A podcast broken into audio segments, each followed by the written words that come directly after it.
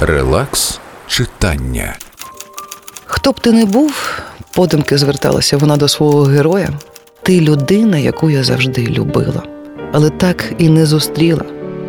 Ти, кого я сподівалася побачити в кінці шляху, що йде за обрій, чию присутність відчувала на вулицях міста і чий світ була готова заповнити, знай, мною керувала любов до тебе, надія знайти тебе та бажання гідно явитися перед тобою.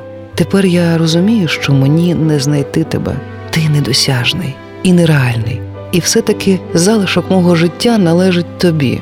Я буду жити твоїм іменем, навіть якщо мені не судилося знати його, продовжу служити тобі, навіть якщо моя гра завершилася поразкою.